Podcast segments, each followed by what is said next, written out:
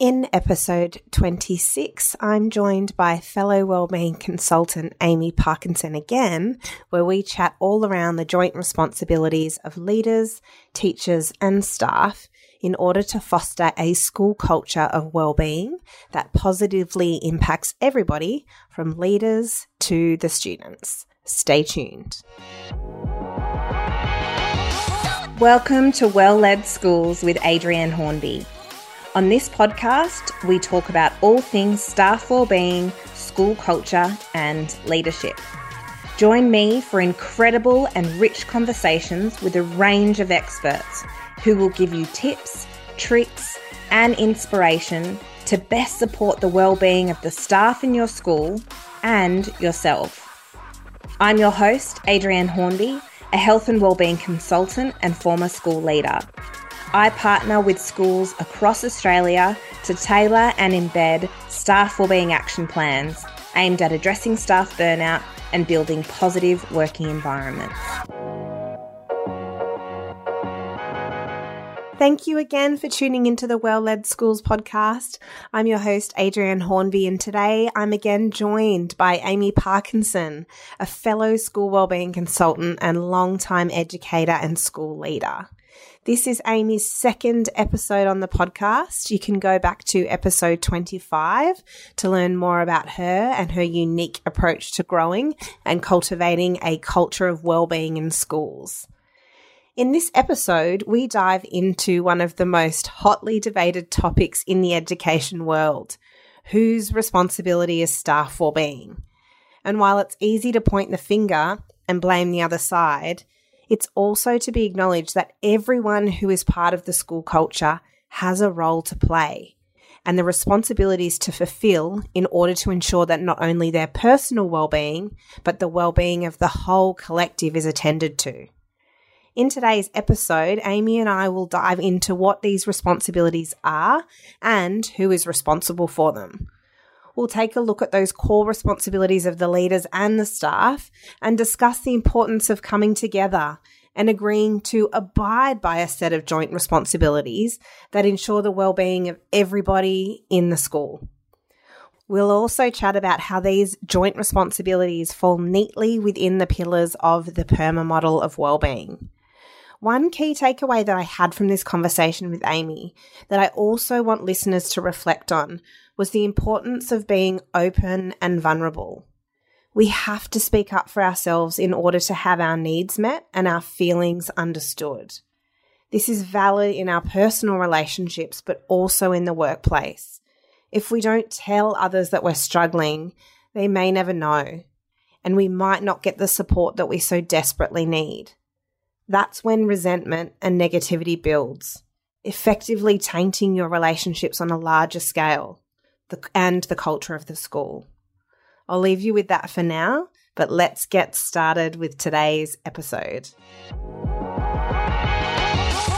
This episode is brought to you by our signature Well Led Schools partnerships, a 12 month program that brings leaders and staff together to create a shared vision for their school and empowers them to create an action plan that leads to needle moving changes in school culture and morale. Doors to our partnerships open only once per term. Stay updated on program openings and sign up for the waitlist at adriennehornby.com.au forward slash school hyphen partnerships. So, thank you so much, Aimee, and welcome back. So, Aimee joined me on episode 25 to share all about her work with her business Well-Nest, doing similar but very different and incredible things with schools to support staff well-being and and grow school culture. um, so, thank you, Aimee, for coming back on to co-host this episode with me. Yeah, thanks for having me again. This topic is just such a sought after topic uh, at the moment. It is a hot topic. So I'm really looking forward to chatting with you about it. Yes, and having your really valuable ideas and input is is really going to I think make this episode sing because um, it, as you said, it's so multi-layered and complex when it comes to talking about those responsibilities of staff well-being and where they lie and how they change and how they grow and evolve. So thank you again for joining me. All right. So, as we know, teacher wellbeing and mental health concerns are on the rise, and staff wellbeing is a hot topic in education right now, and rightfully so. I think it's really important.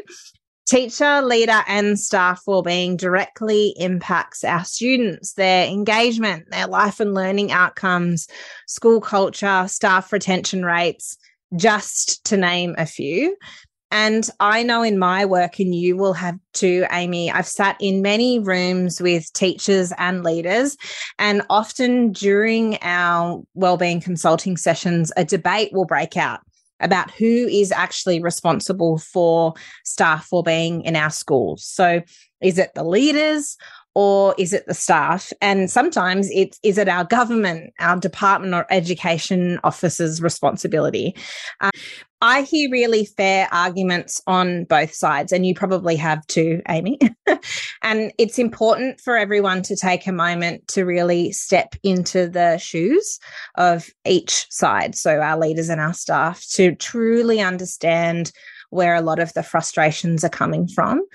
Likewise, I think it's equally important for both sides to do their part. It's really important that we work better when we come together and we assume the responsibility as a collective. And so that's why I really wanted to have this episode and unpack this with you today, Aimee, around whose responsibility is it to attend to staff well-being. So does this all sound familiar to you, Aimee? Yeah debate break out with your clients as well?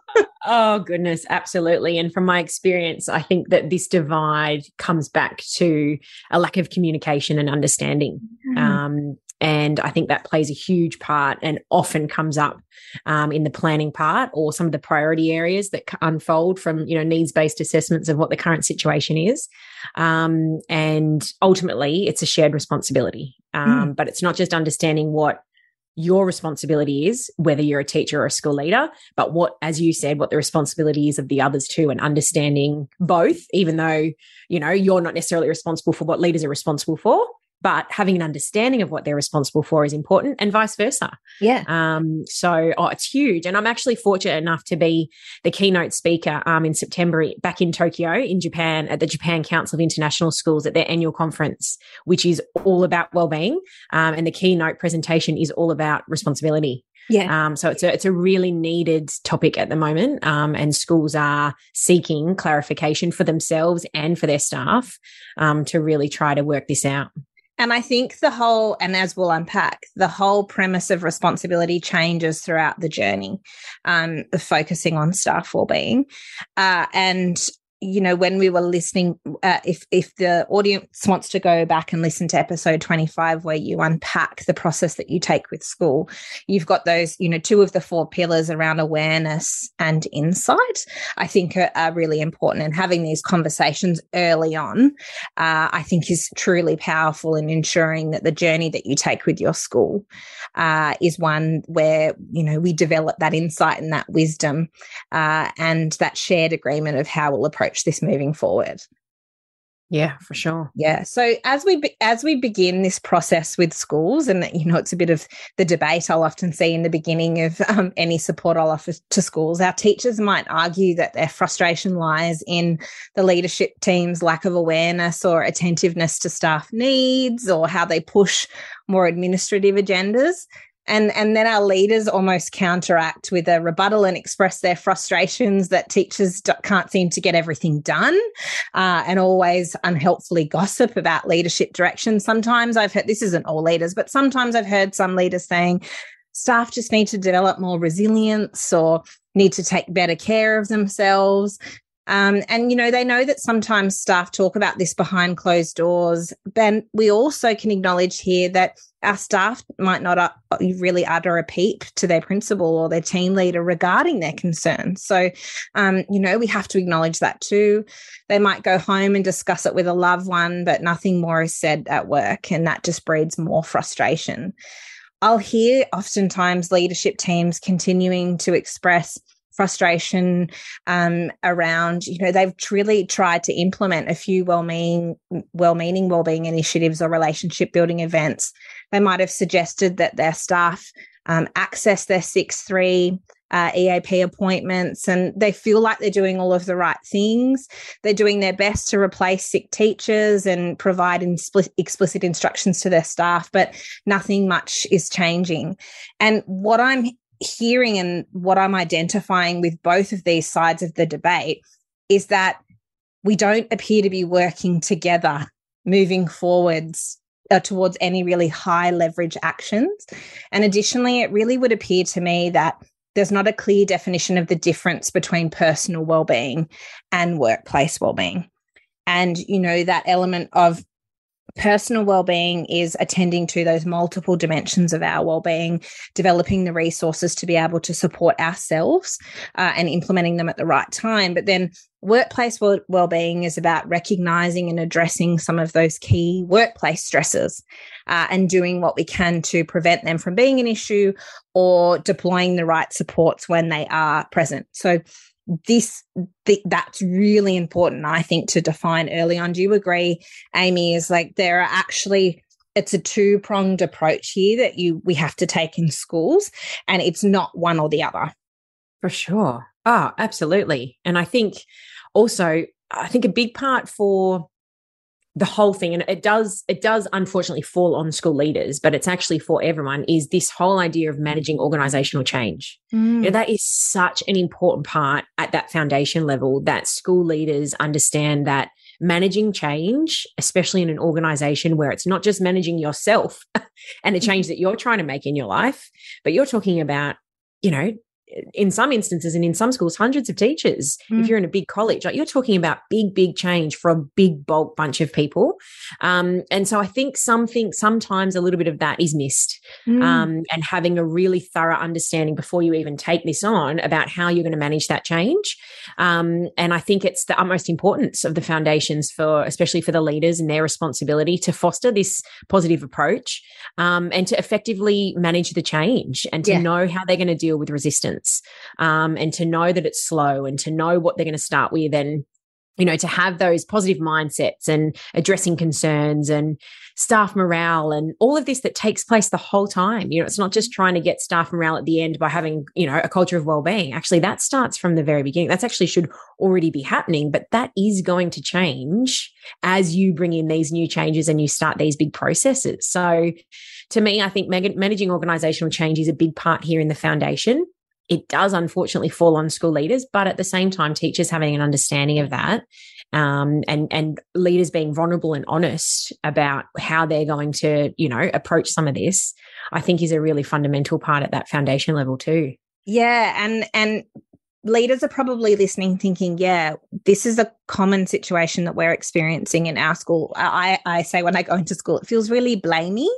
Um, you know you've got teachers sort of blaming the leadership for a lot of the hardship or the challenges and then those those those leaders thinking that it is the staff responsibility. And as we're saying it it's around having these conversations and defining what our approach to well-being and, and culture actually is and what it entails and what personal well-being is and what organizational well-being is and how we plan on uh, approaching that and tackling it and i know you talked about in your episode around wellness is a big part of what you do is communicating early to the schools that you work with how you actually approach this uh, and i do the same thing that it, it is this collective approach. It does require lots of that um, front loading work before we actually get into the nitty gritty of how that all looks and who does what and the accountability side of things.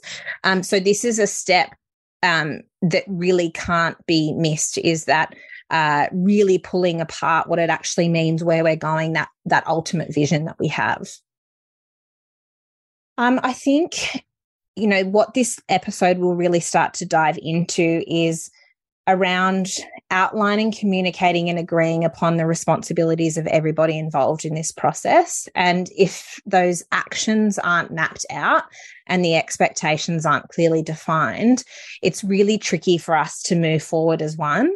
And leaders and staff really need to work together to put staff well-being and culture front and center with a clear set of responsibilities for all. So making sure that we begin our process there and we'll start first with leader responsibilities because while I acknowledge, and I don't know whether you agree with me, Aimee, that it is a joint responsibility. I always come back to that leaders are actually titled and given that responsibility of leaders for a reason. They are responsible for leading change or growth, as you say, um, in a school. So they do have um, more and mm, uh, and more responsibilities, but deep, deeper responsibilities. I guess is the word that I'm looking for. Um, you know, they are the catalyst for change. A lot of the times, they are. Um, you know, they're the ones on the ground dealing with those staff challenges and issues um, more than our staff are. They're, you know, you're paid accordingly. They've got very different position descriptions. So while it's a joint responsibility, I think we have to first acknowledge that the responsibilities of a leader um, are much more in depth than that of a staff member, and and they're really essential. I think. What do you think?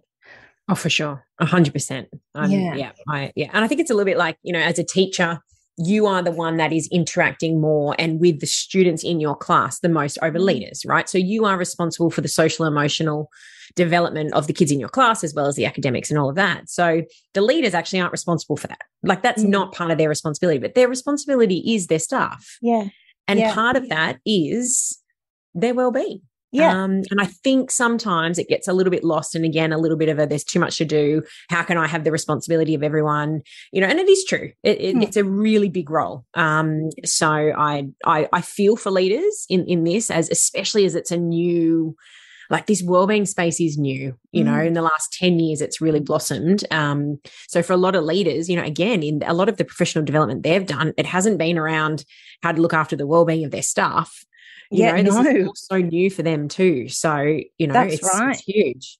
Yeah. And I mean, the research will show that uh, the impacts of a teacher's well-being that it has on our st- uh, sorry on our students on their engagement rate on their learning but also on their life outcomes so we can acknowledge that but then the research shows that uh, our leaders' well-being impacts, of course, then on the well-being of their staff, which, as I've said, then goes on mm. to influence students. So we can't, of course, ignore that flow-on effect. So um, again, this is where that discernment between personal well-being and organizational well-being is really important. And the approach that both you and I take in schools is to focus on both of those mm. things for ultimate results um, mm-hmm. in school performance uh, but also on the on the feel of the culture, which of course goes on to influence school performance. So we we have to yeah. acknowledge that.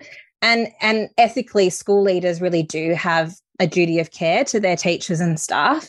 And the data that I've captured in schools over the last 18 months shows that on average, 67% of staff are experiencing high levels of stress. And that might be um, a lot higher in some schools or a lot lower in others. Mm. Um, but on average, 67%. So, um, you know, over, well over half. Then 56% are indicating that they're experiencing burnout or multiple symptoms of burnout, and 37% struggling with their mental health, which is like a whopping amount above the Australian average of just the general individual, which is 20%. So we can't ignore that this is uh, something that we have to address and prevent in our schools. And as leaders, that that is our role. So it should really be considered part of the school leader's core responsibility to cultivate that supportive workplace environment that aims to preserve and prevent the deterioration of staff well-being in a really stressful profession. Like we can't ignore that. So particularly in this post-pandemic climate, um, schools really do have a duty to seek more options for their people, to provide more support, and to do things differently from what we've done before. Um, because I don't think that our staff will um, forget if we didn't quite meet the mark to support their mental health and well-being during a time of crisis. And this, of course, could um, impact future culture building endeavours um, as well as the endorsement of our school, which you know, which which carries on for years to come. So really important that we focus on it. So um, he, before we sort of dive into the different areas that I like to focus on when it comes to looking into the responsibilities of staff wellbeing, I like to start at some really foundational aspects of staff wellbeing and culture. So here, I think, and you'll probably agree, teacher and staff feelings of safety inclusivity and support are paramount in a school.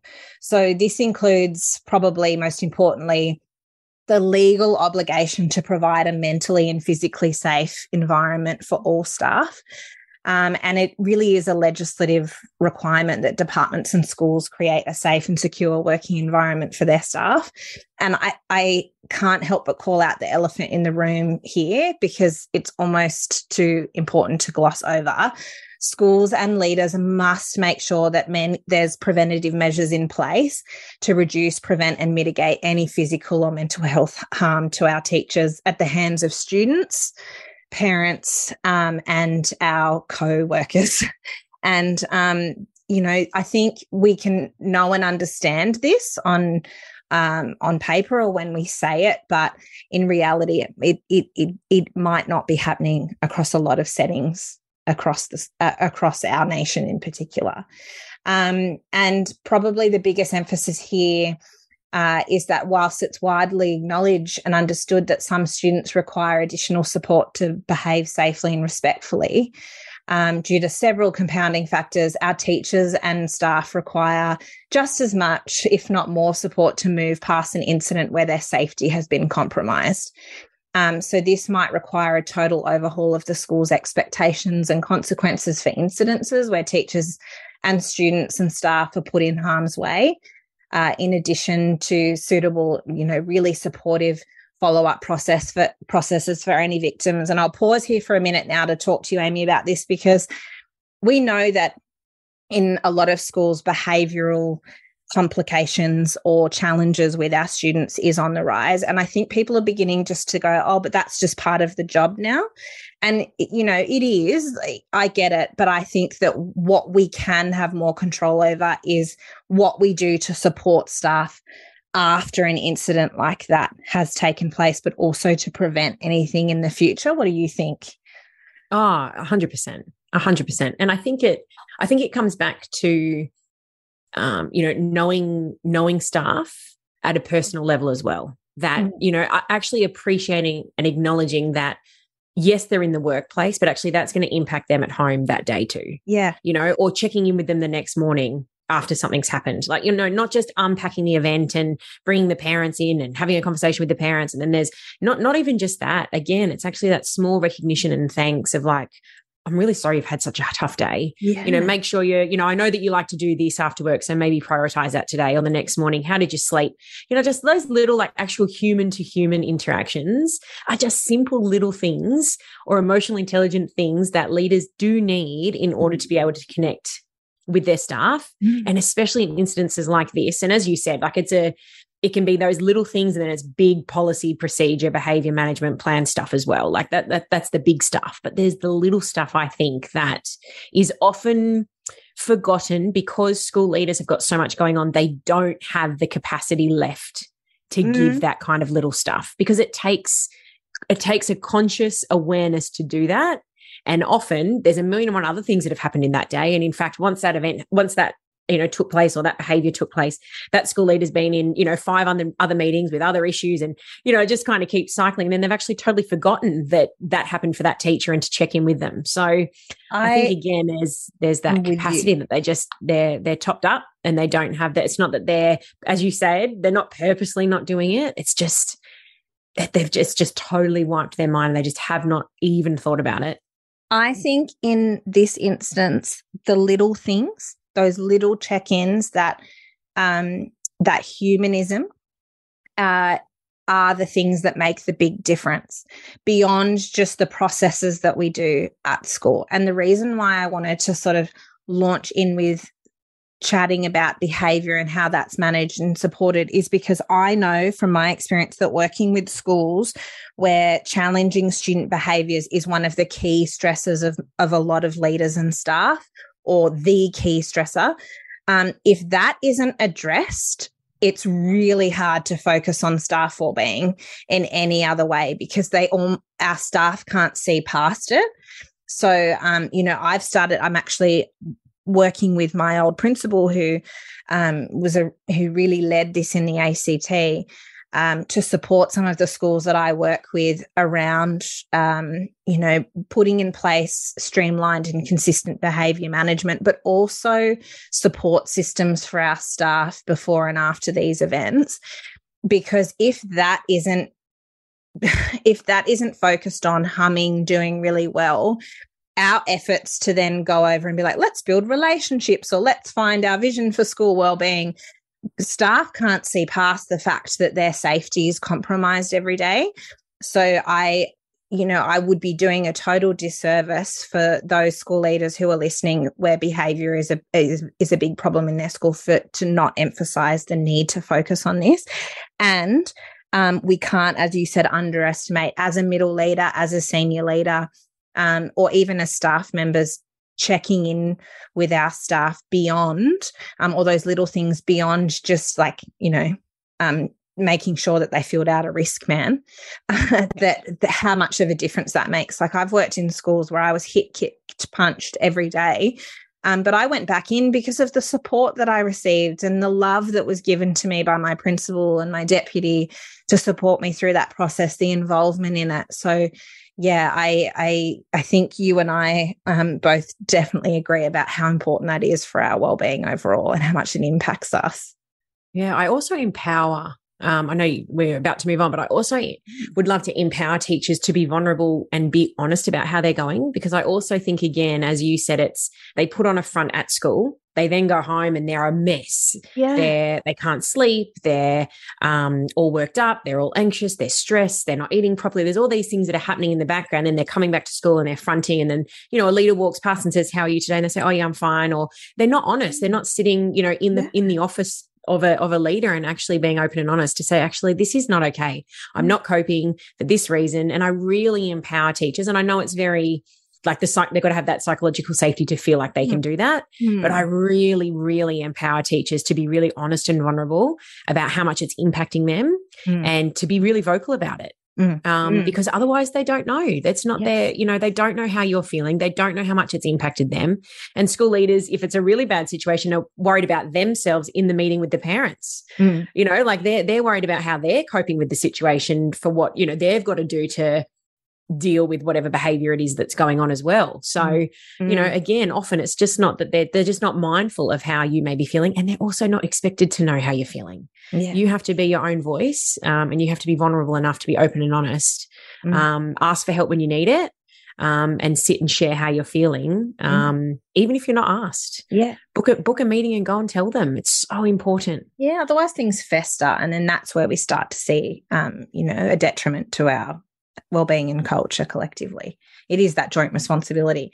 So yes for for me i had to launch in with the foundational aspects of the responsibilities here of course begin with um, how we attend to student behavior and well-being.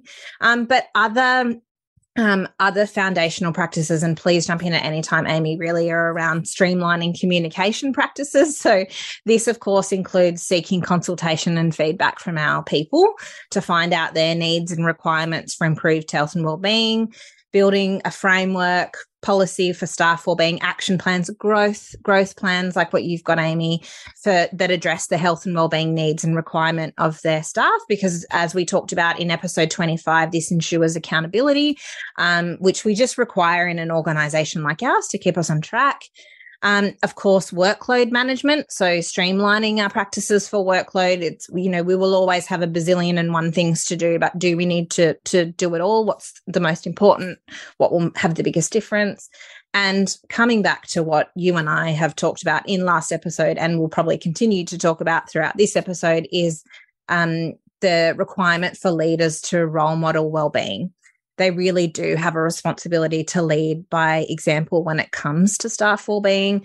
Um, so that might be in yeah how they um, support themselves, how they support others, um, the messaging that they use. We can't expect for our staff um, to be and do different things if we're not, of course, role modeling it for ourselves because people we're just sending the message that we expect something different from our people. Any other any other ideas or thoughts to add in there, Aimee?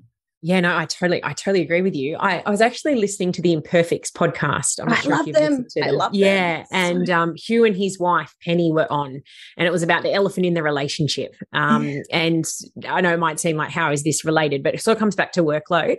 And they were talking about how they read this book called Fair Play by Eve Eve Rodsky, Dodsky, something like that. Um, and she talks about in in relationships at home. So I know this is different, but in relationships at home, what is the responsibilities of the household collectively? And then how are we going to divvy up these responsibilities? Because they were having a very vulnerable, raw, honest conversation about in their relationship how the perceived workload was different to what it actually was. And Penny was saying that there was a lot of mental load that she was carrying that Hugh wasn't but he wasn't aware of it at the same time and she hadn't tried to share that responsibility. So when she brought it up, he was like, hang on a minute, I am doing everything I can to be as present as I can to help with the kids, to do this, to it. Like, and so he took it as a defense of like, what do you mean? Like, what do you mean you want more of me? I have not got the capacity to give more and, you know, blah, blah. So they sort of unpacked it. apparently this book is really good and it tells sort of ah. helps you sort of divvy up the responsibilities. And while I was listening, I was like, gosh, this is so similar in a workplace when we're talking about workloads and responsibility and perception and things things. And when you're in teams, and something that I'm thinking about doing with the teams that I'm working with is actually starting to address this workload and this fair play, but more around the mental load. So being, and not just sort of unpacking everything that you do necessarily, but if you're a leader and you're finding that your team are being a little bit, they're not as motivated, or you can see that they're sensing a little bit of, you're just sort of sensing that the the morale in the in the group is changing and maybe you need to be really honest about what your workload is mm and that the reason that maybe I'm being this is this, or you know, is someone in is someone in the group feeling like they're doing more than someone else? Like you've tried to delegate and divvy up different different things, but actually you're not seeing the mental load that that that that job is is taking on me and so i'd like to just share that so if you're feeling like i'm a little bit distant this week or a bit frustrated i'm feeling like this role so i just thought that was really interesting very i know that's not related to this no, but i just is. as i was listening i was no. like my goodness like we're talking about workload and communication and responsibility and all these things and it's like you know that's that's one way to be able to sort of demonstrate no. it it absolutely is relevant because it's something that I work with a lot of schools with is around clarifying roles and responsibilities. And lots of schools um, start this process by reviewing the position descriptions of the leadership first. So senior leaders, uh, so sorry, um, principal, deputy or associate principals um, or assistant principals and then down to the middle leaders.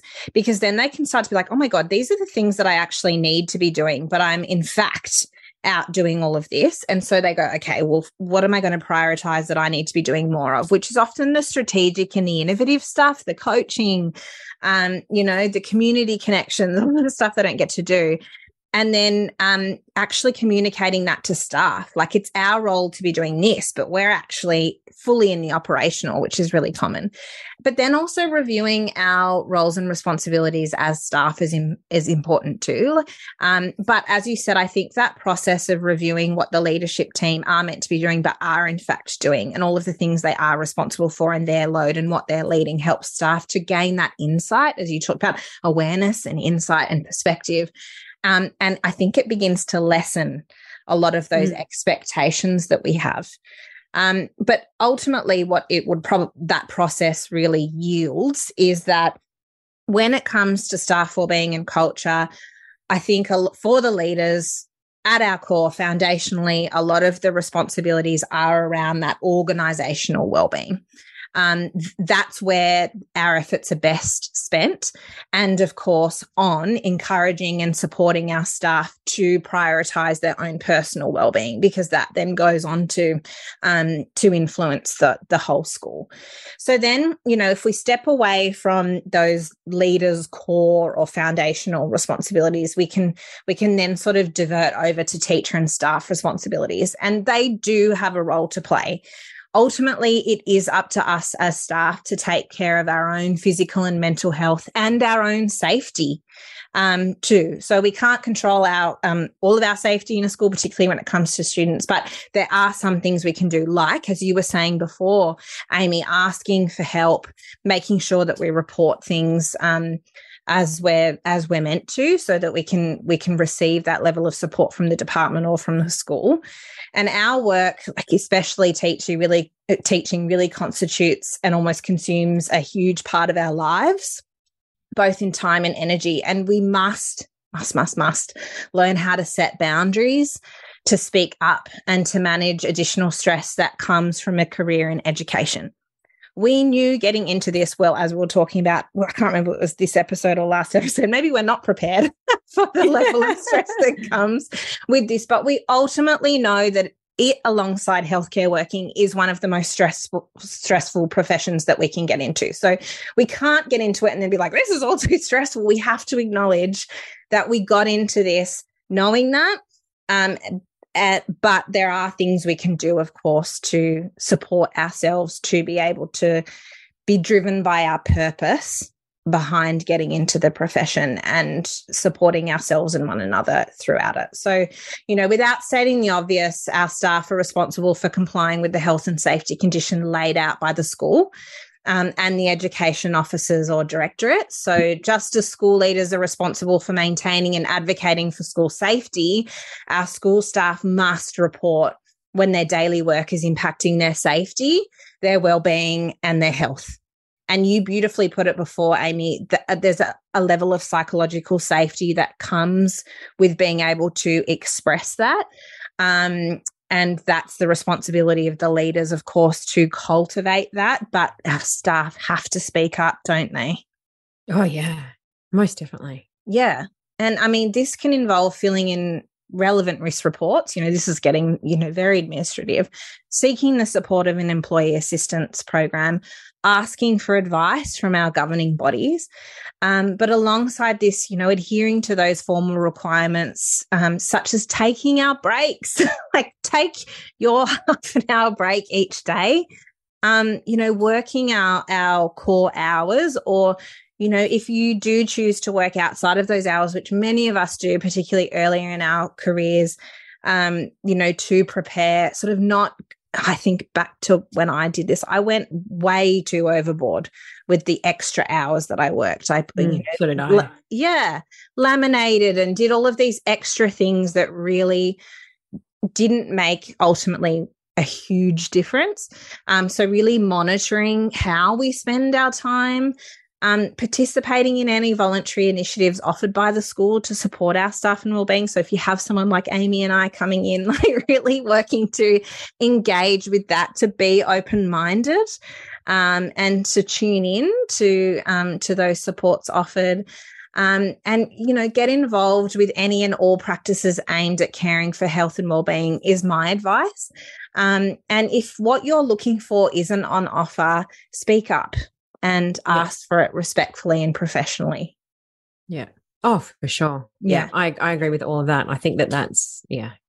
Yeah, th- those who engage with the services that we offer in schools, I think, get so much out of it. And I understand that there's probably reasons for why people might not um, always engage the same as, as, others in that. But I think working to, um, you know, uh, really make the best of them for what we've got there is is is only going to be beneficial. Um, and then, of course, knowing how to take care of our mental health is vital if we want to ensure longevity in, in our career and reduce any risk factors for burnout. So, knowing how to manage our stress levels, maintaining positive social interactions, and asking for help when needed are all really practical actions that can support staff well-being. Um, and we actually probably need to in a really stressful time or when we're short staffed or when we've been sick, we probably need to double down on some of those self care practices to help us get back to like a, a, baseline level. So, you know, at the very least, I think staff are responsible for those foundational practices for improved staff well-being, but also, as we alluded to before, providing respectful feedback for school improvement in the correct and professional forums um, and speak, seeking support from a mental health practitioner or um, provider for any instances of chronic ongoing stress, mental health challenges, or physical health concerns or ailments. Do you have any other others to add in there for what our teachers and staff can can do it foundationally? Yeah, I think upskilling themselves is so important because sometimes I think they get given all of these, or schools make these changes and they implement these new things. And then there's just an expectation that staff then know how to do that. So, like, for example, boundaries, setting boundaries. You know, that you've got to understand what they are, mm. how you do them, how you communicate them, how you keep them consistent like there's all these there's all these little things that all come together that when you're talking about trying to create or grow change in terms of a school and, and its well-being there's so much upskilling that needs to take place so that you can educate and give more knowledge and skills to the staff and i think that you know if i think about how many differentiation you know, professional developments I've been in over the years, they're incredibly powerful. They've all been different. They've all taught me something new. But I don't think I've ever been in a well-being professional development mm. in my 12 years as a mm. teacher. Mm. That's mm. huge. Mm. So it's all well and good to say we're going to make all these changes and we've got this action plan, we're working with this consultant and we're doing all of this. But if you're not going to invest in upskilling your teachers to know how to make this change for themselves and in their teams and collectively as a whole, you are wasting your time as well. Yeah. Because there are so many people that don't know. I mean, this whole podcast is about joint responsibility. You know, if we just went out there and asked a whole bunch of random teachers, I think majority of them, if they were honest, would say, I'm not really sure. Mm-hmm. Like I probably could assume in my professional opinion that it's probably equal. And I know that there's certain things that I should be responsible for and certain things. But if you actually ask me to unpack it, I have no idea. Mm-hmm. Um, so I think I think that's a really crucial part and actually is a foundational part. And I don't mean upskilling them in everything from the beginning, mm. but there's got to be some level of upskilling that's happening or professional development or workshops or something from the very beginning that's helping with this change process um, that I just think plays such a pivotal role in these foundational parts. Yeah, and the research does show that offering our staff training on self care, well-being, mindfulness um, does actually impact on their overall well-being and then school performance. I find, um, as you've probably found, Aimee, that there's a time and place for when to introduce that. I feel like sometimes schools go straight to the self care PD first and that's gets staff offside because they don't feel like the organizational aspects are being addressed. Um, and commonly, I think when we initiate work with a school, as I said, it, it's blaming in the start, and rightfully so because we haven't got clear on the joint responsibilities. So, again, people are expecting the other side to come to the party. So, I think the, the, the best way forward is to start with organizational well-being once you've got that being addressed and talked about, then you kind of trickle in that element of supporting yourself, providing lots of references to research and how tending to the multiple dimensions of your well-being actually does influence your levels of burnout and experiences of uh, impacted mental health. So people go, oh, right. Okay. So it is actually the responsibility of um, the school to do this. But if I look after my well-being, it will, it will actually change how I'm experiencing my day to day. And then you yeah. go from there. And I've worked with schools for a whole year where the majority of the work I do is working with the school and organizational well-being. And I do focus um, on individual well-being, but less so because that's just the the angle that I take. And then to what we get towards the end and we go, okay, all of these things and our perceptions of the school has changed, but some of you or a large percentage of you are still experiencing chronic stress, burnout, and impacted mental health. Why is that? And then staff go, because we're not looking after ourselves. And I'm like, oh, fancy that. So it takes it does take a whole school approach to eventually get to that realization, but that in itself is really powerful. And if it takes you a year to get there, where staff then do realize, okay, yeah, I acknowledge that I do have to take more care of myself, and that's the next step, then great. Um, but I think forcing staff to do that too early isn't often well received, is it?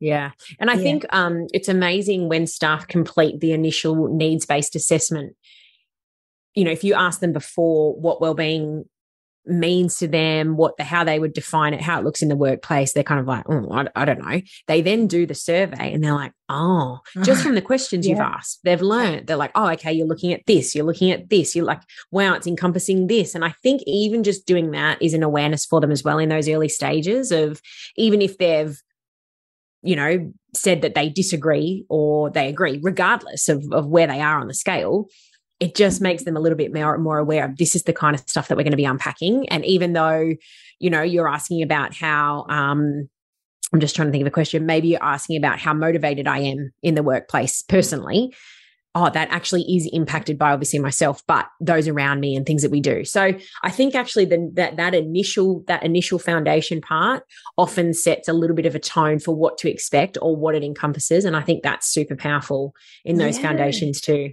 Yeah, and and defining well-being as you've probably found when you go to research it, you get about 20,000 mm. different definitions of what well-being is, but I think from my research what stood out the most is that well-being is extremely subjective and it all comes yeah. down to what we as the individual value our life experiences whatever. So well-being to one person might mean um, having consultation. Another person, it might be feeling engaged by their leader. The next person, it might be the safety elements of work. So it's important for us to, you know, consider that it is different for everybody. As a whole school approach, we'll focus on the things that seem to be coming up for the majority of people.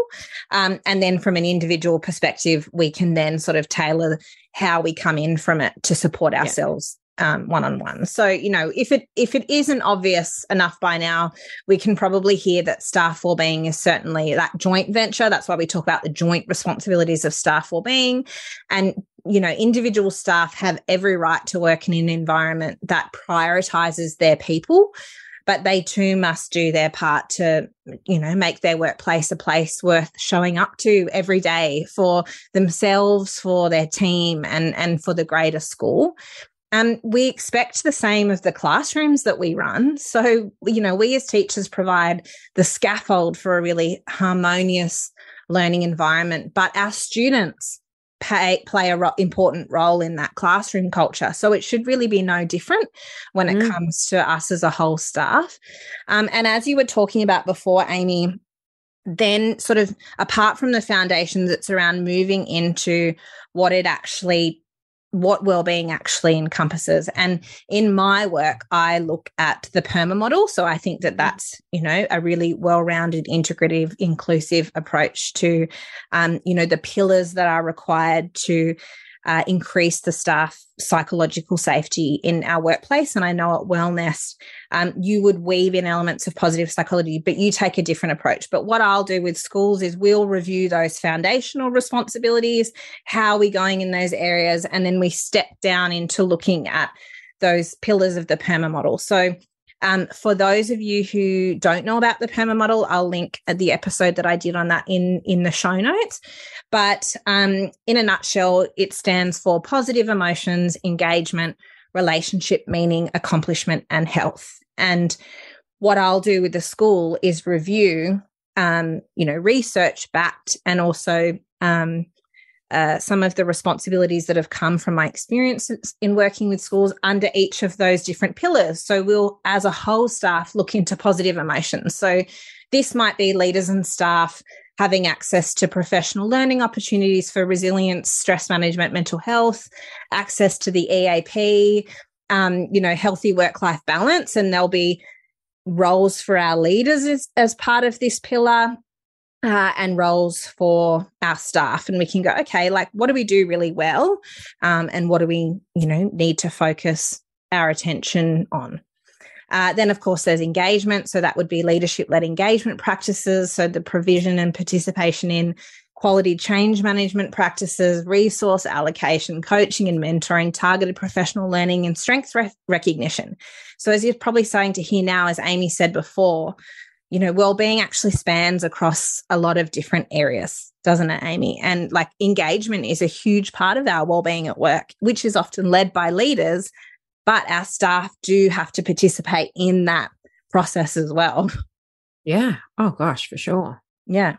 Then we've I think sometimes I think sometimes the admin, the administrative tasks that have just like built and built and built have made teachers feel a little bit of resentment yes. towards some of these administrative tasks. And then the purposeful, meaningful work is a little bit lost. And so, like an example I can think of is, you know, if you're going on a, a field trip or an excursion, you've got to do a risk assessment. You know, you sort of think, mm. oh, this again, I got to sit here and do. But actually, that's got tremendous amount of meaning and purpose in your job mm. to keep mm. staff, students, and, and helpers safe on that trip that document is really important. But yes. it becomes a bit monotonous and it becomes another thing. But actually, I've already done, you know, 10 other administrative tasks already today. Now I've got to do that. And it starts to just build. And so then that engagement is it, you're disengaged. You're just sort mm. of then so overwhelmed, unmotivated. And I think some, some, in some instances, this, this build up of administrative tasks is meaning that engagement's being lacked. Um, and the purpose for certain tasks is being lost. When you, if you actually come back to the core of a lot of things, they're really important in your job. Um, so communication around why we're doing something. That is such a that's a really good point, Aimee. And I like it because I was reading in a survey just recently, staff um, were were providing feedback to say that they don't like that their school has recently introduced learning walks and peer feedback because it takes away from teaching time.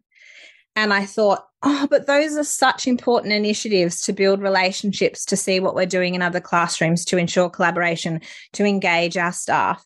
Um, so I was thinking, isn't that funny? You know, we we do come back, we do just want to teach in our classroom, but I think the purpose behind those initiatives that we're putting in place haven't been communicated solidly. Uh, so mm-hmm. staff aren't seeing the value of that mm-hmm. initiative that has been introduced and how powerful it actually is for our well-being and culture when we define what staff well-being actually entails. Actually. Yeah, mm, for sure. Yeah. Yeah, and that you're so right. Like the the risk assessment is a really imp- imagine if we didn't have that there. I know. And something I know. Went wrong be, yeah. well-being. Yeah, exactly. but it's just yeah, it's just a build. Yeah. Yes, that's it. Then we sort of step through to relationships. So, staff having access to social but also collaborative opportunities um, is really important. And so, it's you know we have to offer that as as leaders. So, sort of plan for social events or establish some kind of social committee, but also um, an element of that collaborative scaffold needs to be applied. Like what are we doing? Are we following a plc approach or are we doing inquiry project or some kind of action research? I, I, think not having a scaffold for collaboration is important because otherwise all teams might collaborate and it might you know look really different. I think uh, you know in all of my research and what i was doing when i was in schools i think plc approaches are just the most conducive uh, yeah. to that um, but this also includes um, responsibilities for leaders and staff around engagement in social emotional learning um, for us as staff, but also for our students and conflict prevention and management. If we don't have the skills and the emotional intelligence to prevent conflict from bubbling up in amongst our teams and then being able to manage it in a timely manner, it's going to, of course, impact relationships. Yeah. Yeah. So recognizing those points of need in our school is really essential. Then we jump down to meaning, which I know in your work, Aimee, is all around um, around purpose. So co-creating that vision, finding and being reminded constantly of our purpose and our vision, getting involved in community or charity based projects. We have joint responsibilities for that too. So, of course, leaders lead the creation of vision, but staff have their their part to play in that. Um, but we we have to find our collective purpose. But as you were talking about in your last episode, Aimee, it's around as a individual practitioner what is our purpose in our role? Why do we show up to that role each day? Why did we decide to become a teacher and keeping that front and center? Yeah. And some people know it straight away Mm. They've just revisited it. They're very aware of it. They can, it just rolls off their tongue. Mm. They feel it. They believe it. It's right there. And mm. as I said, and then there's others that need to work on it. Um, yeah. And so collective is important, but in many instances, there are individuals that need a little bit more at that time, a little bit more um, focus on it because it, it has been lost. Um, mm. And no matter what happens at a collective level, if that individual is not where they need to be, then all this collective stuff is just nothing. Yeah. Um, so, you know, it's not the case for every everyone and not everyone needs a coach and not everyone needs to take, you know, but for some, it's exactly what they need. And it can be short intervention. You know, mm. the consulting thing and the changing of culture is a big long term game. But a lot of this coaching stuff can be resolved within those eight week programs. And maybe there needs to be a check in in a couple of months. Oh, I've dropped a bit. Oh, can I tell you know, of course. But a lot of it just needs a little bit of focus for, you know, a couple of months. And then it is amazing what change can happen um, from prioritizing yourself and starting to unpack it for yourself. And then the collective stuff is much easier. I agree. And what the research actually showed throughout COVID was that many teachers and staff lost their uh, professional identity because we went to that uh, in many states a period of home learning which we were really uncomfortable with and then we came back and it was just like you know we just continued on without actually um, talking to our staff about their self efficacy and the kind of practitioner they want to be and who they are now um, so lots of people's self-esteem and confidence in their ability to do their job was severely impacted and hasn't been rebuilt. And we've also had a new wave of all these new educators coming in where we haven't been as on the ball, I think, with um, our establishment of helping them discover their professional identity, what kind of teacher mm. they want to be, mm what mm. needs to happen to get there. Um, and in many instances, teacher development plans or professional development plans have become a tick and flick now, where they're so powerful if we actually use them properly. So, um, you know, I a lot of the work I'll do when I first go into with into schools is helping them to refocus on that whole idea of discovering professional identity with our staff, yeah. um, talking to them, working out what they need, developing our awareness as leaders of what our staff are looking to develop in themselves, how they see themselves, what professional learning opportunities they're looking for. Uh, it's you know meaning is quite a big piece of the puzzle, but it's it's so important. It features in the PERMA model for for a reason. Then we have accomplishment. So that's all around goal setting, feedback, acknowledgement, and recognition. And that's both leaders initiating, um, you know, aspects of recognizing their staff, but staff participating in recognizing their leaders and one another. And in my joint responsibilities of staff well-being um, staff development workshop, I kind of end with this monologue where I talk about change is a process and this takes a really long time but we can do we can acknowledge our leaders for all of the little steps that they're taking to make our workplace a better place. Like yes we're not where we want to be but can you see they've engaged someone like me or you? Um, mm. you know we've run that survey we've talked about it. Um, you know we're while we're sending out the tips that might, for, to support your well-being that you might not find useful we're you know we're doing what we can with what we've got right now and it's really important for us to acknowledge that and one sure. another. For sure. I think I've spoken, you know, it's come up so much on the Wonders of Wellbeing podcast with people that I've interviewed around, you know, no no leader in any school is sitting there saying openly, let's not do things to support staff. Mm. It's not a conscious thing that they're purposely not doing. Mm. Mm. so if we can sort of start with that, it's it helps a little bit of that blame and it helps a little bit of that mm. perception, but it helps a little bit of that finger pointing and you know, they're not sitting around working out ways that they can't do it or that they don't want to do it. You know, it's just how do we do it? When do we do it? What does it entail? You know, all these sorts of things. So I'm totally with you there. Yeah. Yeah we have to we have to recognize that and then the final element uh, added on more recently in the PERMA model is the h at the end for health. So um, you know leaders and staff having that collective responsibility to role model self responsibility for the multiple dimensions of our health and well-being to check in with the well-being of staff and one another and our leaders. Like just as our leaders need to check in with your well-being our middle leaders in particular research shows are the most stressed in the workplace. Mm-hmm um, experiencing the highest levels of burnout? Are you checking in with how your leader is going and and and supporting them in their role just as they support you?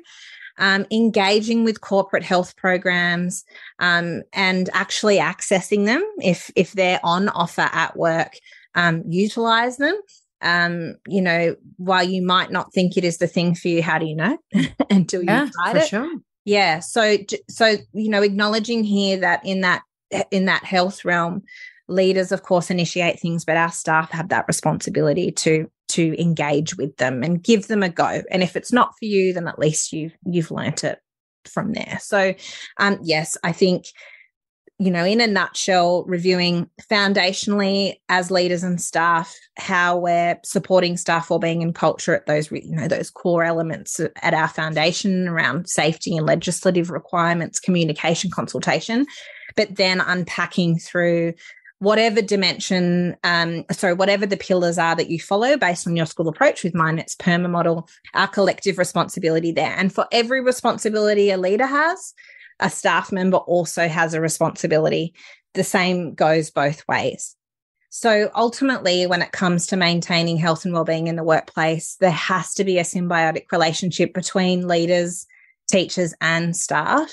And while school leaders should establish those foundations, the policies, the procedures, and the initiatives provide the funding to promote mm-hmm. well-being and ensure positive culture, staff need to elect to put their hand up to get involved in the programs and initiatives that are offered and offer respectful and professional feedback and solutions to things that might not be working or that they don't perceive will work the mental health and well-being of school staff really must remain a priority for our school leaders and our staff.